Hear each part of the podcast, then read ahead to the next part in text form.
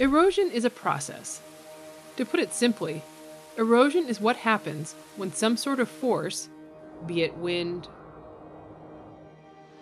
water, or radiation, wears down an object. Erosion is in many places and occurs on lots of different scales.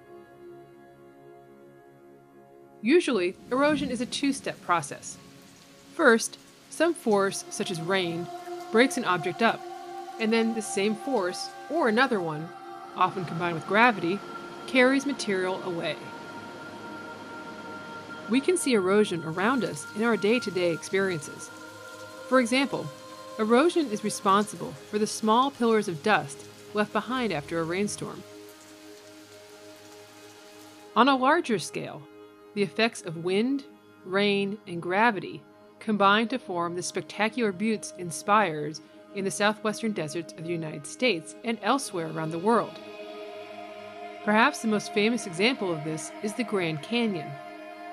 This natural wonder was created by erosion over a period of 6 million years by the Colorado River.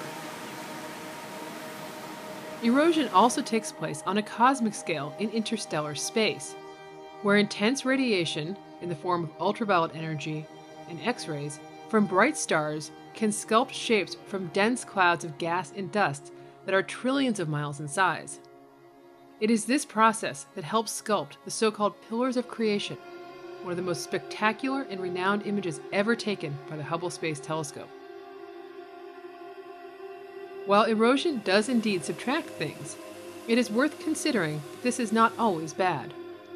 In fact, by removing material from an object or an environment, erosion may be responsible for the creation of new and perhaps even more spectacular structures around our planet and across the universe.